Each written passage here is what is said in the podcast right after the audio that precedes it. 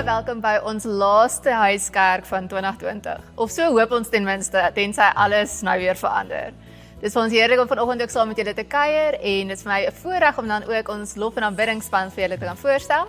Vanoggend is dit Fransjo, Sinet, Yesha en Erik wat saam met ons ons aan lof en aanbidding lei. Maar voordat ons daar uitkom, gaan Jan vir ons lei in die seën in die uh, die woorde in die seën groet. Dankie Arlene. Uh dit voel soos uh jare wat ons huiskerk hou. En uh uh dis eintlik net maande. Uh in my voorbereiding vir vanoggend het ek vir die Here gevra wat is die woorde wat hy vandag vir ons wil gee terwyl ons op al die verskillende plekke waar ons normaalweg uh, ons huiskerk beleef um om te begin en tot hom te nader. En die teks wat uh, ek saamgebring het is die woorde van Psalm 73 waar daar in vers 25 staan daar is niks in die hemel of op die aarde wat my wat vir my meer beteken as U nie. Al is ek afgetakel na liggaam en gees, God is my sterkte. Aan hom behoort ek vir altyd. Die wat ver van U af is, gaan verlore. U vernietig die wat aan U ontrou is. Maar wat my aangaan, dit is vir my goed om naby God te wees. Ek het die Here as my God gekies, as my toevlug. Ek sal van al u werke bly vertel. Mag dit ook wees vanoggend dat jy saam met my kan sê ek het die Here as my God gekies. En as ek die Here kies as my God, kan ek vanoggend vir jou sê dat die liefde van God ons Vader en die troos, die krag wat ons het in ons Here Jesus Christus en die vertroosting en die sorgsaamheid van die Heilige Gees vandag by jou is. Ek wil jou nooi om ehm um, vanoggend saam te sing saam met Franco en die uh, ons musiekgroep. Uh dis 'n wonderlike lied wat ons vanoggend sing en uh, staan sommer op uh, as jy wil staan bo op die bed. Uh, dis ons laaste huiskerk en loof die Here met die woorde van hierdie lied.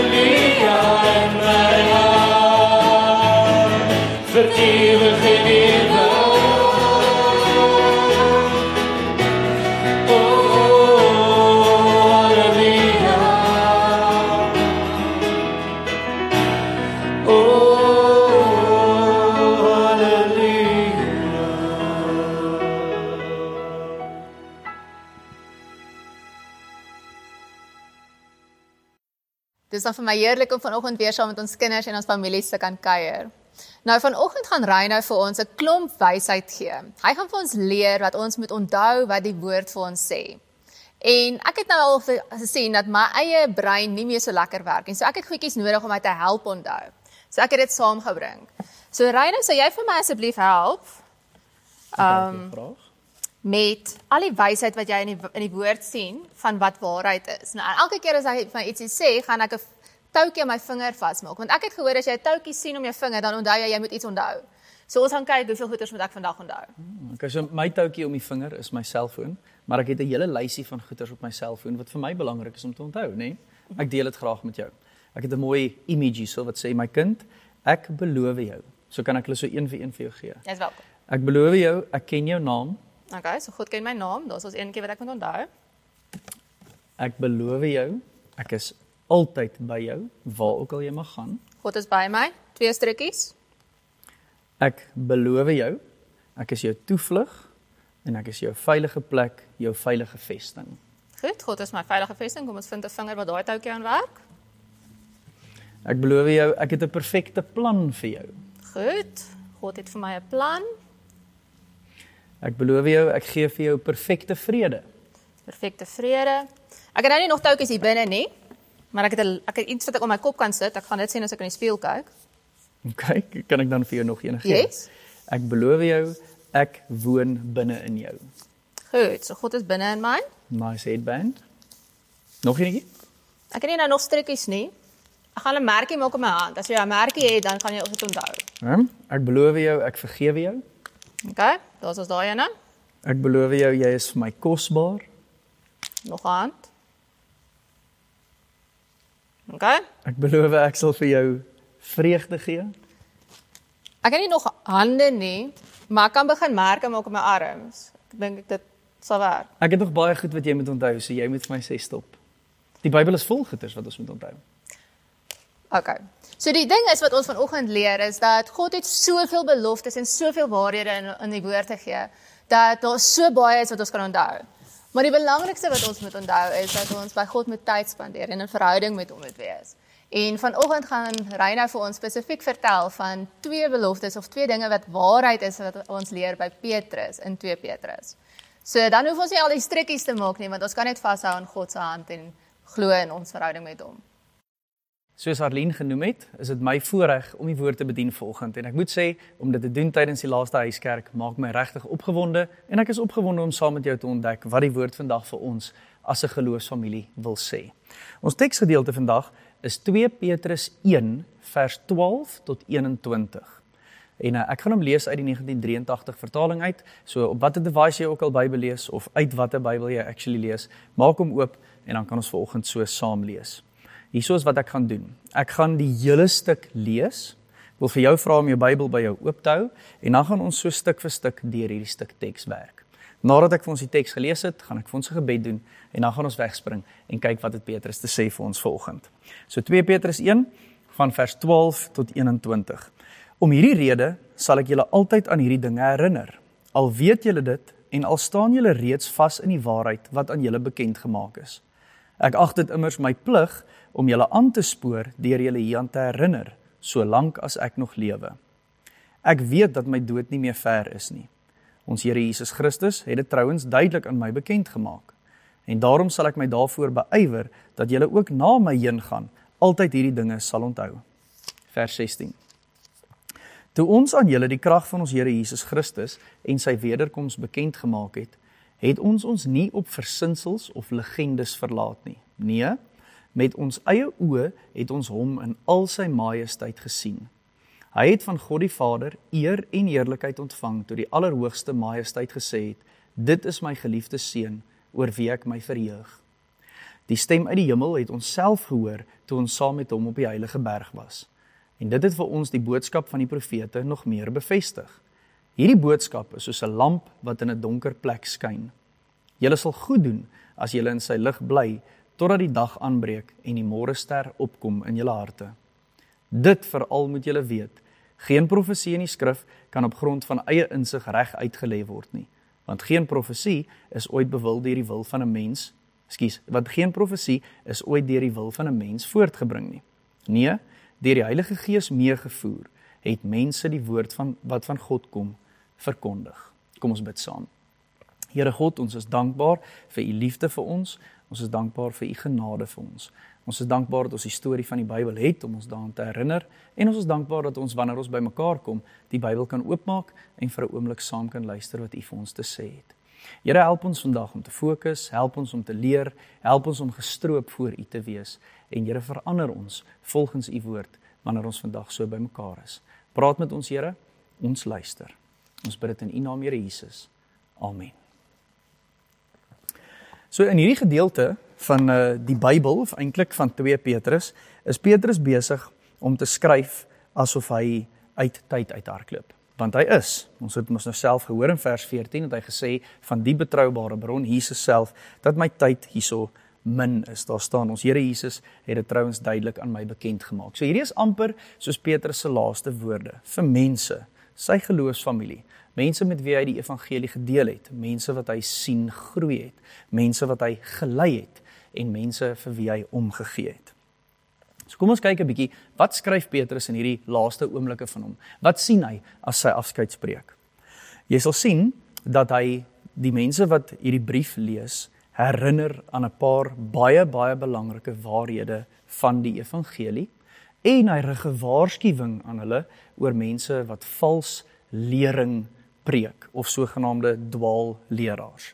As jy kyk na die stuk wat ons nou net wat ons nou net gelees het, 3 keer in 4 verse gebruik Petrus die woord herinner of onthou. Kyk in vers 12, sal ek julle altyd aan hierdie dinge herinner. Vers 13 om julle aan te spoor deur deur julle hieraan te herinner. Vers 15 my daarvoor beywer dat julle ook na my heen gaan altyd hierdie dinge sal onthou.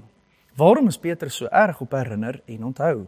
Wel die waarheid is geliefdes dat die mense vir wie hy skryf kan eenvoudig net nie bekostig om hierdie waarhede waaraan hy hulle herinner te vergeet nie. Ons kan dit ook nie bekostig nie. Dit is al wat ons het wat seker is in 'n onsekere wêreld. Dis al wat ons het wat vas staan en nie verander nie, is die waarheid van die evangelie. Dit bepaal ons lewens nou, dit bepaal ons toekoms, dit bepaal die manier wat ons na die wêreld kyk. Ek en jy kan dit ook nie vergeet nie. En dan skryf Petrus, ek wil julle aan twee baie spesifieke goeders, hierdie is nou 4, so 2. Ek wil julle aan twee spesifieke goed herinner. Die een is 'n lewe van heiligheid En die tweede een is die wederkoms van Jesus Christus. Nou as jy bietjie aanlees in 2 Petrus sal jy in hoofstuk 2 sien dat dit was juis die goed wat die dwaalleraars in die twyfel getrek het. Hulle het gesê, "Man, moenie te veel bekommer oor hoe jy lewe nie. 'n Lewe van heiligheid is nou regtig nie so belangrik nie." En hulle het die wederkoms van Jesus bevraagteken of gesê dat dit nie gaan gebeur nie. So net twee punte vir vandag se huiskerk. Die eerste een is 'n herinnering om 'n lewe van heiligheid of godsvrug na te streef. Dit kry ons in vers 12 tot 15 en die tweede een 'n herinnering aan die wederkoms van Jesus. En dit kry ons in vers 16 tot 21. So kom ons kyk na die eerste een. Paulus sê in vers 12 om hierdie rede. Nou wat is hierdie rede? In vers 5 tot vers 11 sê hy jy moet alles in die stryd werp om geestelik te groei. Jy moet alles in die stryd werp om verander te word en om in Jesus se beeld gevorm te word. En om alles in die stryd te werp, vra vir vasbyt, dit vra vir standvastigheid, dit vra vir deursettingsvermoë en dit vra vir herinnering. En dis hoekom Paul ag dis hoekom Petrus sê vir hierdie rede of om hierdie rede wil ek julle herinner. En dan sê hy in die tweede deel van vers 12, daar's 'n mooi kompliment daar vir die gelowiges, sê hy: "Julle uh, al weet julle dit en al staan julle reeds vas in die waarheid." Nou dis 'n baie bemoedigende kompliment van Petrus, nê? Nee? Staan vas daar beteken kan nie maklik omgestamp word nie. So dink aan iets wat 'n vaste of 'n swaar fondasie het. Hierdie gelowiges op daai stadium wat Petrus vir hulle geskryf het, is nog nie geskuif deur dwaal leer nie. Hulle het nog nie geglo iets anders as die goeie nuus nie. Die goeie nuus het hulle intedeel rotsvas gemaak in hulle geloof. En ek en jy het kennis van die evangelie nodig om ons so rotsvas daarop te laat staan, hè. Dit gaan ons help om dwaalleer teen te staan. Nou as hierdie gemeente of die gemeentes vir wie hy skryf in die verstrooiing dan nou so goed doen en so mooi vas staan op die waarheid, waarom herinner hy hulle weer daaraan? Wel, Petrus is 'n baie goeie voorbeeld van iemand wat weet hoe dit voel om eendag regtig gewortel te wees in die waarheid en die volgende dag dit alles in die twyfel te trek. 'n Voorbeeld uit sy eie lewe is dat hy die een dag geweet het wie Jesus is, dat hy die Messias is, dat hy die een is wat verlossing gaan bring en 'n paar dae daarna of 'n paar maande daarna ten minste het hy vir 'n klein dogtertjie gesê dat hy vir Jesus nie ken nie. Petrus weet dat ons passie vir die goeie nuus en ons groei in hierdie lewe van heiligheid kan ongelukkig koel raak of kan momentum verloor of kan sy lewe verloor. En daarom gaan Petrus aan om in vers 13 te sê ek ag dit immers my plig om julle aan te spoor deur julle hieraan te herinner solank as wat ek nog lewe. Nou daai is 'n baie interessante woord, aanspoor. Ek dink in Afrikaans kan dit ook wees aanroer. Die Engels vertaal hom met I want to stir you up. Nou waarvan Petrus hierso praat is ons begeertes, nê? Nee? Waarvan hy praat is ons verlange.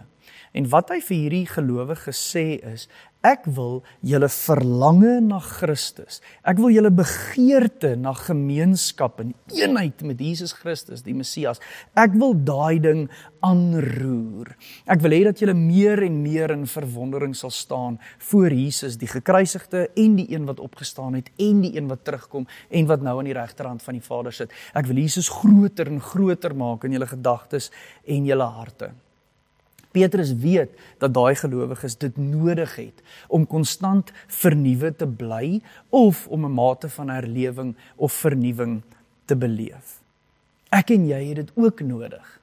Ons is ook geneig om die spoor byster te raak as ons passie vir Jesus so bietjie koel cool raak. Dis my werk, dis ons werk as predikante, dis almal wat leraars is se werk in 'n gemeente om ander mense van ons geloofsfamilie aan te roer om weer 'n passie vir Jesus te hê en nie noodwendig net altyd antwoorde te hê nie. Ek dink uh, ek het aan hierdie gedink toe ek die preek geskryf het. As jy nou vir my vra, waar uh, kom ons sê jy oorweeg het om te trou en jy kom na my toe en jy sê vir my Ek oorweeg dit om te trou. Ek wil graag weet op ons 10de huweliksherdenking. Waar gaan ons wees? Hoe gaan die huwelik vir ons wees? Wat het tot op daai punt in ons lewens gebeur? Ek het 'n mate van voorspelling nodig. Ek gaan vir jou sê ek het doodgewoon nie die antwoorde vir jou nie want ek weet nie. Maar Ek kan met jou praat oor die huwelik. Ek kan met jou praat oor hoe dit is om te trou. Ek kan met jou praat oor hoe dit is om lief te wees vir 'n ander persoon op dieselfde manier wat Jesus vir jou lief is. Ek kan jou begeertes en jou verlange na hierdie ding kan ek aanroer. Ek het nie altyd vir jou die antwoorde oor hoe dit gaan wees nie, maar ek kan ehm um, jou hart roer om daarvoor te besluit. En dis op hierdie manier wat Petrus die gelowiges se harte wil aanroer en wat ons mekaar se harte moet aanroer. Ek meen in hierdie geloofsfamilie van ons is een van ons bakens, een van die goeders wat ons heeltyd in ons ges, uh, in ons sig hou wanneer dit kom by um, ons bediening is verwondering. Dis belangrik om in verwondering voor Jesus te staan. As ons harte warm is, dryf ons nie weg van Jesus af nie. Dis wanneer ons harte koud raak wanneer ons begin dryf in goed wat nie vir ons tot heil is nie, nê? Goeders wat ons nie help om vir God beter te verstaan nie. Dink gou vir 'n oomblik daaraan. Mense wat wegdryf van God af, dryf weg van God af omdat hulle harte vir hom koud geword het, nie noodwendig omdat hulle teologie verander het nie. Dink aan almal wat jy al miskien in ons geloofsfamilie geken het, wat op 'n stadium deel was van ons kerk, wat passievol meegeleef het en wat net weggeraak het. Hulle het nie vir jou 'n WhatsApp gestuur en gesê, "Ek wil net vir jou sê ek glo nie meer in Jesus nie en daarom kom ek nie meer dienste toe of klein kerk toe of waar ook al heen nie." Dis mense wat se harte teenoor Jesus koud raak en dan dryf hulle stadig weg en uiteindelik verander dit wat hulle glo oor Jesus. Dink maar so 'n bietjie aan iemand wat homself besig hou met werk, iemand wat homself net besig hou met media en met entertainment, iemand wat vasgevang is in 'n struik van gierigheid en uiteindelik val daai persoon se lewe uitmekaar. Hy sal nie vir jou wanneer sy lewe uitmekaar uit wel hy of sy wanneer sy lewe uitmekaar uitval sê ek het 'n doelbewuste keuse gemaak om weg te loop van Jesus af nie. Dis 'n stadige drif, jou hart word kouer en kouer en kouer en kouer en dan uiteindelik bely jy dat jy eintlik nooit hierdie geglo het nie. Ek en jy word gedryf deur ons liefde en ons passie en ons begeertes en ons harte. Toe ek die preek skryf, dink ek aan ek sal met liefde 5uur in die oggend opstaan om te gaan hardloop. Ek sal met liefde 0.30 in die oggend opstaan om Comrades te hardloop. Dis iets waarvoor ek lief is. Trouwens, ek weet nie of ek so maklik 0.30 in die oggend sal opstaan om te werk of e-posse te antwoord of een of ander iets te doen wat ek agtergelos het om in te haal nie. Want ek het eenvoudig net nie so 'n liefde vir dit nie. Maar ons word gedryf deur ons liefde. So wanneer ons vir Jesus diep lief is, verander dit ons gedrag. Dit verander ons houding. Dit omvorm al die verhoudings wat ons het. En ek dink die waarskuwing wat Petrus hier probeer maak is dat dis maklik om die Bybelse feite te ken, maar nie eintlik in verwondering te staan voor die God van die Bybel nie. Ons het aanroer nodig. Terloops, dis wat ons hier probeer doen elke keer wanneer ons die woord bedien. Wanneer ons die woord bedien, is die doel nie dat jy sê, "Wow, dit was so mooi nie." Die bedoeling moet eerder wees dat jy sê, "Wow, wat 'n wonderlike verlosser het ons." Petrus is passievol daarvoor. Hy sê in vers 15: "Hiervoor beywer ek myself en ek wil dit op so 'n manier doen dat julle nooit, maar nooit, maar nooit vergeet nie." Ons het nodig om te onthou dat ons sondes vergewe is. Ons het nodig om te onthou dat ons nuwe skepping is, 'n nuwe skepping is. Ons het nodig om te onthou dat ons alles het wat ons nodig het vir 'n lewe van godsvrug en van heiligheid. Ons het nodig om te onthou dat Jesus weer na ons toe gaan kom. Ons het nodig om te onthou dat ons toekoms en ons ewigheid nie op hierdie aarde is nie. En ons moet dit nooit maar nooit vergeet nie. Sal dit oud word? Kan ons dit te veel hoor? Wel die vraag wat ek vir jou wil vra is, raak jy moeg daarvoor as iemand vir jou sê dat hulle vir jou lief is? Dink maar aan of dit nou 'n ouer of 'n spouse of 'n pel of 'n broer of 'n sussie is. Dit raak nooit vir my oud as my vrou vir my sê sy's lief vir my nie. Elke keer wat sy dit vir my sê, staan ek in verwondering. En so moet ons ook wees as ons die goeie nuus hoor. Elke liewe keer. Petrus sê ek herinner julle daaraan. Streef 'n heilige lewe na. Die tweede ding waarna hy die gelowiges herinner, is die waarheid van Jesus se wederkoms. So in vers 16 begin Petrus dit verdedig en dan later in sy brief verdedig hy dit weer. En hy verdedig dit deur te verwys na Jesus se transfigurasie. Dit kry jy in Matteus 17, Markus 9 en Lukas 9. En hy verdedig dit deur te verwys na die Ou Testament geskrifte of die sogenaamde profete. So hy sê hier's mense wat dit gesien het. Dit het gebeur. Hulle het dit ervaar. Hulle het dit gehoor en hulle het dit vir ons vertel. Ek was deel daarvan. En hy sê die Ou Testament het vertel dat hierdie storie so gaan uitspeel en dit het dan nou gebeur. En omdat dit gebeur het, weet ons dat dit wat Jesus vir ons beloof het aan die einde ook gaan gebeur. Nou hierdie stuk teks is 'n baie ryk 'n uh, paar verse oor die wese van die Bybel en dit beskryf ook vir ons hoekom ons die Bybel kan vertrou. Nou ek het nie baie tyd oor nie, maar kom ek vat 'n vinnige voelvlug daaroor. Die eerste belangrike ding is Petrus sê hierdie is nie 'n mite nie. Dis nie versinsels of legendes nie.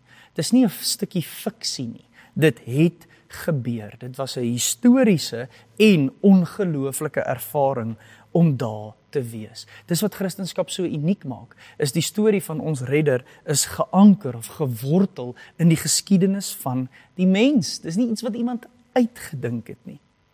Daarom sê die Nuwe Testament skrywers op verskillende plekke, ek dink spesifiek aan 1 en 2 Timoteus en ook in Titus, sê moenie versinsels of legendes of mites of fabels glo nie glo die feite wat vir jou gegee is.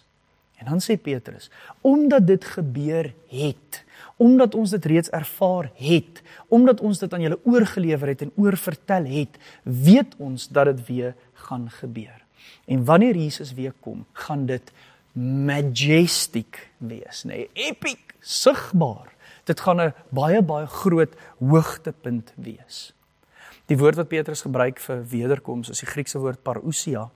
En dis dis die woord wat gebruik is wanneer iemand waarskynlik 'n heerser of iemand wat 'n god verteenwoordig het in die Griekse Romeinse wêreld eers aangekom het en daar was daar groot fanfare gewees in die area. Dink maar 'n bietjie wanneer uh, die uh, sportspan wat 'n trofee gewen het op 'n toer gaan deur 'n dorp. Almal weet daarvan. Almal weet iemand is op pad. En wanneer hulle dan kom, is die hele plek in rep en roer. Petrus gebruik daai woord om te sê as Jesus terugkom, gaan dit so wees. Sy transfigurasie was nie 'n mite nie en sy wederkoms is definitief ook nie. Dit gaan gebeur. En dan verder in hierdie stuk teks sê Petrus dat die Bybel is betroubaar. Dit kom van 'n plek af wat nie net iemand se gedagte is nie. Dink vir 'n voorbeeld, dink as 'n voorbeeld aan die kruisiging. Jesus is nie die enigste mens wat in die geskiedenis van die wêreld gekruisig is nie. Trouwens, dit was in die Romeinse wêreld of in die eerste eeu waarin Jesus geleef het, amper 'n weeklikse instelling dat mense gekruisig is. Maar hierdie persoon wat gekruisig is, is in die lig van die Ou Testament geïnterpreteer en daar's 'n betekenis aan sy kruisiging gegee deur meer as een mens om te verstaan dat hierdie kruisiging juis die ding is waarvan die Ou Testament praat. So dis 'n voorbeeld van iets histories wat gebeur het. Mense het dit gesien. Hierdie mense het saam hierdie gebeure geïnterpreteer en hierdie gebeure wat geïnterpreteer is, het hulle neergeskryf. En hier sit ons met dit in Afrikaans in verskillende vertalings vandag, die finale produk, die Bybel. Juist daarom kan ons die Bybel vertrou. Dis nie soos 'n fiksieboek wat iemand geskryf het nie. Die tweede belangrike ding wat Petrus hierso op die tafel sit is dat die Bybel ook 'n heilige geskrif is. Hy gebruik daai mooi woord dat mense deur die Heilige Gees meegevoer is. En hy sê in vers 21: "Geen profesie is ooit deur die wil van 'n mens voortgebring nie." Nou daai woord meegevoer is dieselfde woord wat ons in Handelinge 27 kry en Handelinge 2 en in Johannes 3 wat die ehm um, wat iets aanbeweeg, wat iets vat van een plek na 'n ander plek. Petrus sê dit is hoe die Bybel geskryf is. Is die Heilige Gees het mense so aangevoer en meegevoer en beweeg om hierdie te skryf. Dit is geïnspireer deur die Heilige Gees. En dan die laaste ding wat Petrus sê in hierdie gedeelte is, wanneer ons dan die teks lees, wanneer ons dan hierdie herinnering hoor, wanneer ons onthou om te onthou, moet ons kyk, ons moet sien en ons moet kennis neem. Hy sê hierdie boodskap is soos 'n lamp wat in 'n donker plek skyn. En daarmee impliseer Petrus dat ons in 'n donker plek bly en dat ons in hierdie donker plek lig nodig het. Dink vir 'n oomblik daaraan hoe dit is om in die donker te ry. Jy kan nie eenvoudig nie in die donker ry as jy jou ligte af het nie. Maar die oomblik wat jy jou ligte aansit, sien jy nie alles om jou nie, maar jy sien genoeg om vorentoe te kan beweeg. Jy ry trouens binne in jou ligte totdat die dag breek en dit lig word en dan kan jy ewe skielik alles om jou sien. Petrus sê die Bybel is vir ons ook so. Dit is verstaanbaar. Dit is nie 'n puzzle nie. Dit is nie iets wat ons moet oplos nie. Dit is so dat daar moeilike gedeeltes in die Bybel is, maar ons glo dat die Bybel vir ons genoeg sê en genoeg leer oor hoe om in 'n verhouding met God te wees en wat die verlossing van Jesus vir ons beteken. So in hierdie metafoor sê Petrus, terwyl ons in die donker in ons ligte ry, is daar iets waarna ons uitsien. Daar's iets waarop ons ons hoop stel. En hieso is daai iets. Hy sê dit in vers 19. Julle sal goed doen as julle in sy lig bly totdat die dag aanbreek en die môrester opkom in julle harte. Nou môrester is 'n belangrike woord. Môrester is wat Jesus homself noem in Openbaring 22 vers 16. Ons het 'n môrester. Die môrester is die ding wat jou daaraan herinner dat die dag nou uiteindelik aangebreek het. Een van my goeie vriende, Sigle Kolu, het nou die dag in 'n ander preek gesê dat die nuwe dag breek aan om 12 voormiddag. Maar dit beteken nie die son is 1 oor 12 al op nie. So hoewel die nuwe dag aanbreek, moet ons wag vir die son om op te kom. Maar wanneer die son op is, kan ons eenvoudig net nie daaroor stry nie. Dis daar vir almal om te sien. Dis dieselfde manier wat ons aan Jesus se wederkoms vashou. Ons weet daai dag gaan aanbreek. Ons weet hy is die teken. Ons weet hy is die môrester. En Petrus sê, hou dit voor julle oë. Hou vas aan daai ding sodat uh, wanneer daai dag aanbreek, dan kan ons die volheid daarvan beleef. Laaste voorbeeld wat ek sal gebruik, ek onthou toe ek in New York was in 2018, het ek op my telefoon foto's en video's gehad van Marie en van Eywa en van Katie en goeters wat ons saam gedoen het. Kosbare herinneringe aan hulle. Dit was nie hulle nie, maar dit was herinneringe aan hulle. Dit was iets tasbaar wat ek kon vashou. So of ek nou in die maag van Manhattan was op die subway en of ek by Liberty State Park in die beautiful oop lig um, gesien het hoe vloei die Hudson rivier, het ek daai foto's oopgemaak en dan het ek na dit gekyk. En wanneer ek na dit gekyk het, het ek gedink aan hoe wonderlik dit gaan wees om hulle weer te sien. Dit was die hoop waaraan ek vasgehou het. En toe ek op Ouer Tambo land en ek kom deur terminaal A, international arrivals, toe kyk ek nie meer die fotos nie, want toe's hulle regtig egtig daar in hulle volheid live vir my om hulle vas te hou en te soen en te ervaar. Dit gaan ons ervaring wees by Jesus se wederkoms. En tot dan hou ons vas aan hierdie belofte. Tot dan hou ons vas aan die môre ster wat in ons harte gaan opkom. Tot dan hou ons vas aan die waarheid van die Bybel. Dis Petrus se twee herinneringe. Onthou om 'n lewe van heiligheid of godsvrug na te streef. Dis die moeite werd. En 2, onthou die wederkoms van Jesus. In 'n wêreld gevul met onsekerheid, is daai sekerheid waarop ek en jy kan vas staan. En dis ons herinneringe ook volgend. Geliefdes, vandag bely ons as 'n geloofsfamilie dat Jesus gesterf het, dat Jesus opgestaan het en dat Jesus weer na ons toe gaan kom. En terwyl ons hierdie uh, hierdie belydenis maak, is daar twee eenvoudige goed waaraan ons vashou. En dit is ons onthou om 'n lewe van heiligheid of godsvrug na te streef. Dis die moeite werd. Ons moet mekaar aanroer om dit te doen. En die tweede een is ons onthou die wederkoms van Jesus. Ons onthou dat ons met reikhalsende verlange na daai dag toe uitsien. Hierop kan ek en jy vas staan. Kom ons bid saam. Here Jesus, baie dankie dat U die môre ster is. U is soveel ander goed, maar U is ook die môre ster, die een op wie ons ons oog hou wat vir ons die teken gaan gee dat die nuwe dag aanbreek. Die een wie se wederkoms 'n totale overhaul van die wêreld soos ons hom ken teweeg sal bring. Die een wat uiteindelik al ons trane gaan afvee, die een wat uiteindelik alle pyn en seer en siekte sal wegvat, die een wat uiteindelik vir ons volkome in die lig sal inbring, die een wat uiteindelik vir ons volkome in u teenwoordigheid sal inbring, die een wat alles nuut maak, die begin en die einde. Dankie Here Jesus dat ons U nou kan ken, dat U nou binne in ons woon deur U Heilige Gees en dat U nou vir ons goeie nuus het, dat U nou vir ons 'n Bybel gegee het waaraan ons kan vashou, dat U nou vir ons 'n geloofsfamilie gegee het waarin ons mekaar kan aanroer, um en mekaar se begeertes kan aanroer en mekaar se verlange kan aanroer om dieper en dieper met U in 'n verhouding te groei. Dankie dat ons die voorreg het om dit te kan doen. Alles gratis, alles verniet en alles deur u genade.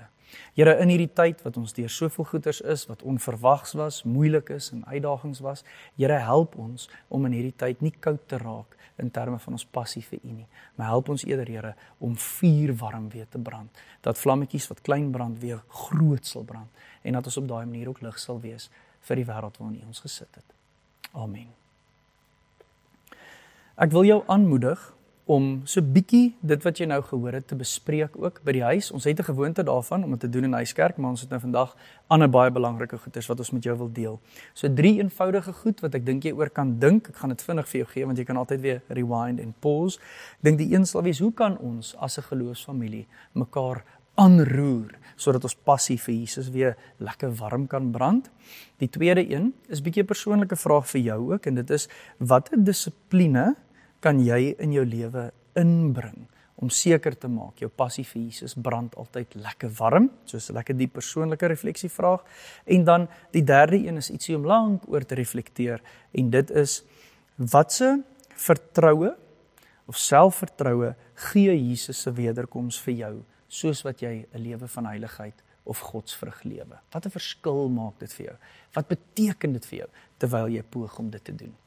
Lekker kuier, lekker dink en lekker reflekteer.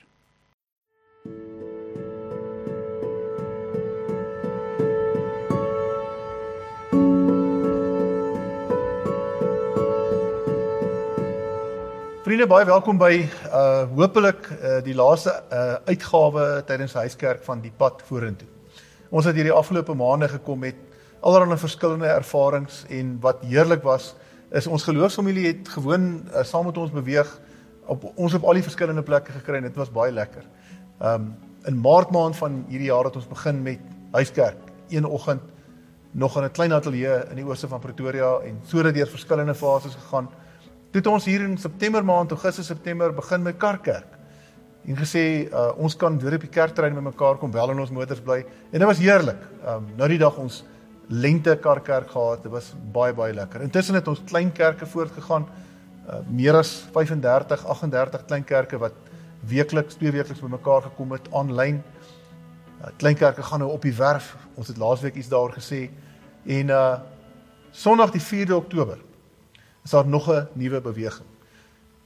Tussen gewone kerk volgende jaar, later in hierdie jaar en huiskerk is daar kaartjie kerk.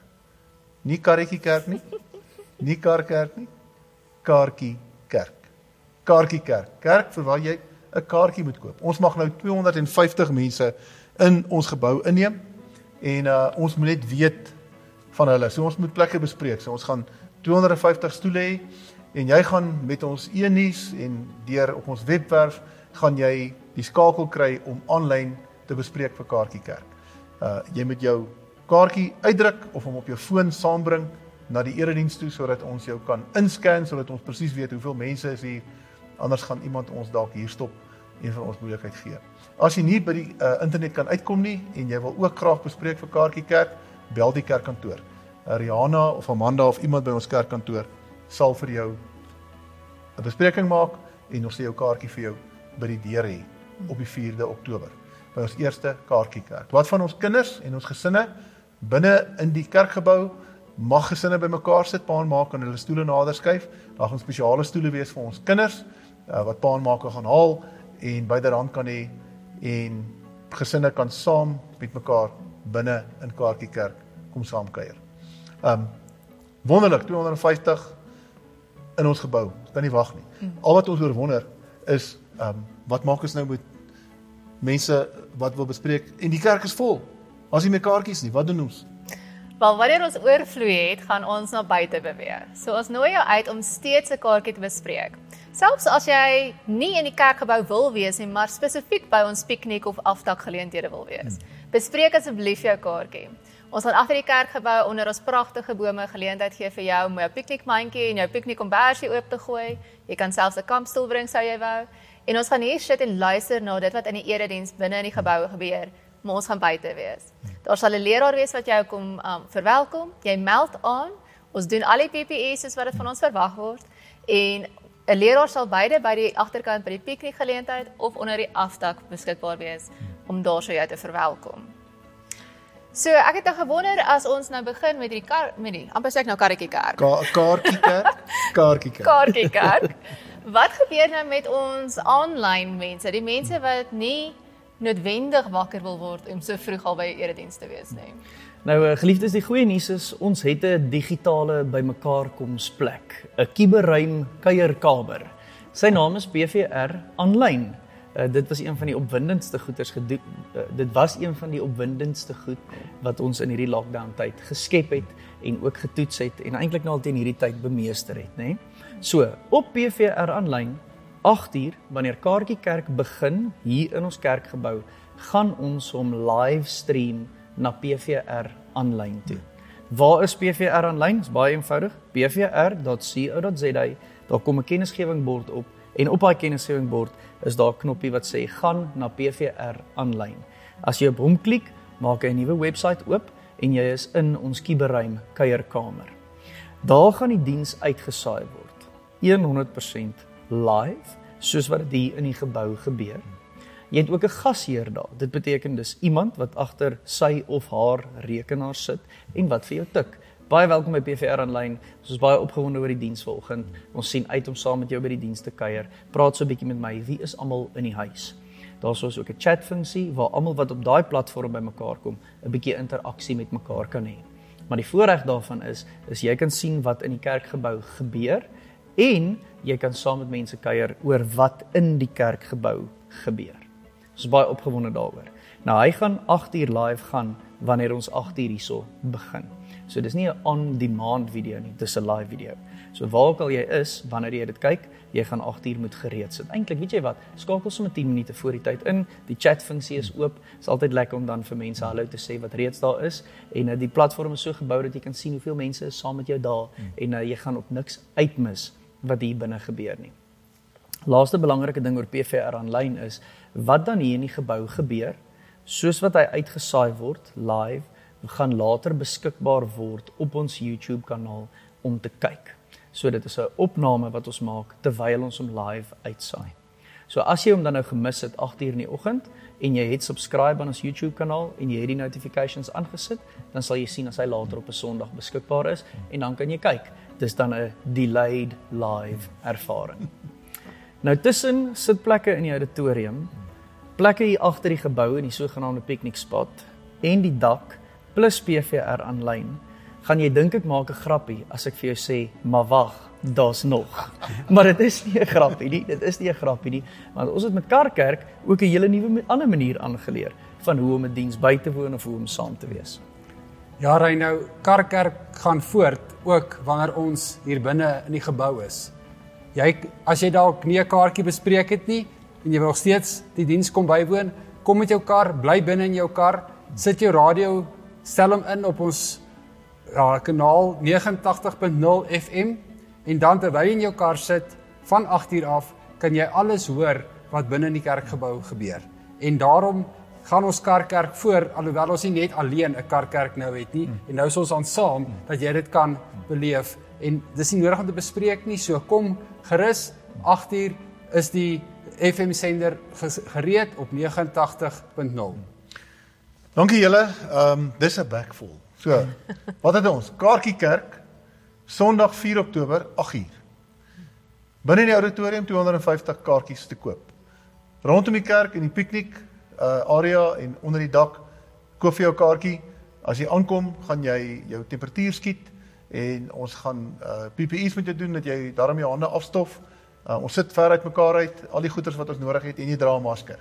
Dis deel van ons uh, ervaring die Sondag. Behalwe dit, het Reyno vir ons gesê daar 'n uitsending uh lewendig op PVR aanlyn. En behalwe dit, klink nou soos daai TV advertensies soos jy gesê het, het ons ook 'n karkerk. So jy kan doodrustig met jou kar inry en uh hier stop en die diens saam met ons beleef. Is daar nog iets nie? Ja Jan, daai kaartjie wat jy koop is gratis. Maar dit is belangrik. Dit is baie belangrik. Jy moet net registreer. Dis 'n gratis registrasie, regtig gratis. So die kaartjies is verniet vir Kaartjiekerk. Dankie, uh, dis verniet kaartjie kerk. So vriende, die pad vorentoe het weer 'n nuwe beweging. Voordat ons uh gaan weet hoe gaan kerk lyk, na COVID-19. Ons nooi jou uit om kuier saam met ons op die 4 Oktober 8:00 die oggend by Kaartjie Kerk. Ek wil graag 'n bietjie met jou familienuus deel. Ons vroubediening is weer aan die gang en op 9 Oktober hou hulle paint night. Hou ons e-nuus en kommunikasie dop met al die inligting sodat ons jou kan nooi om hierdie paint night te kom deel. En dan wil ek graag vir jou dankie sê vir die manier wat jy ons in staat stel om 'n verskil te maak in ons bediening. Dankie dat jy steeds getrou in hierdie tyd jou dankoffer gegee het, jou maandoffer gegee het om ons in staat te stel om mense in ons gemeenskap en ons gemeente te help. Dankie dat jy met 'n oop hart en oop hande ons in staat stel om ander mense te kan help.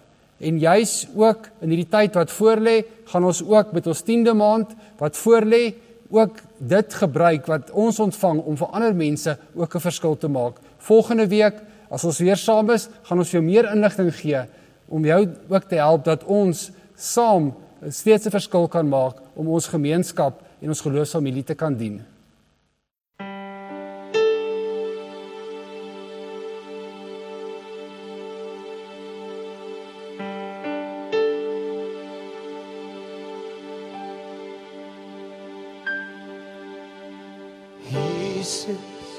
U alleen is waardig. Aan U alleen kom toe al die eer, al die krag, al die majesteit. Jesus, U alleen is heilig. Aan U alleen kom toe al die lof, al die mag, al die heerlijkheid.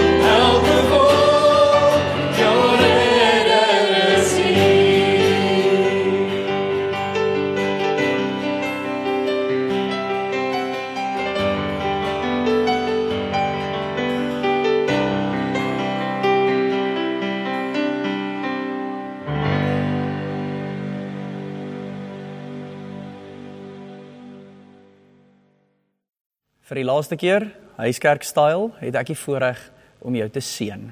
So ek wil jou uitnooi daar waar jy is om jou hande ook voor jou uit te strek en op so 'n manier simbolies die seën van die Here te ontvang.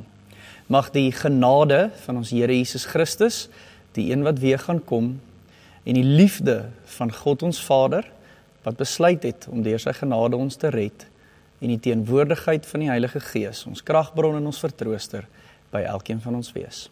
Amen.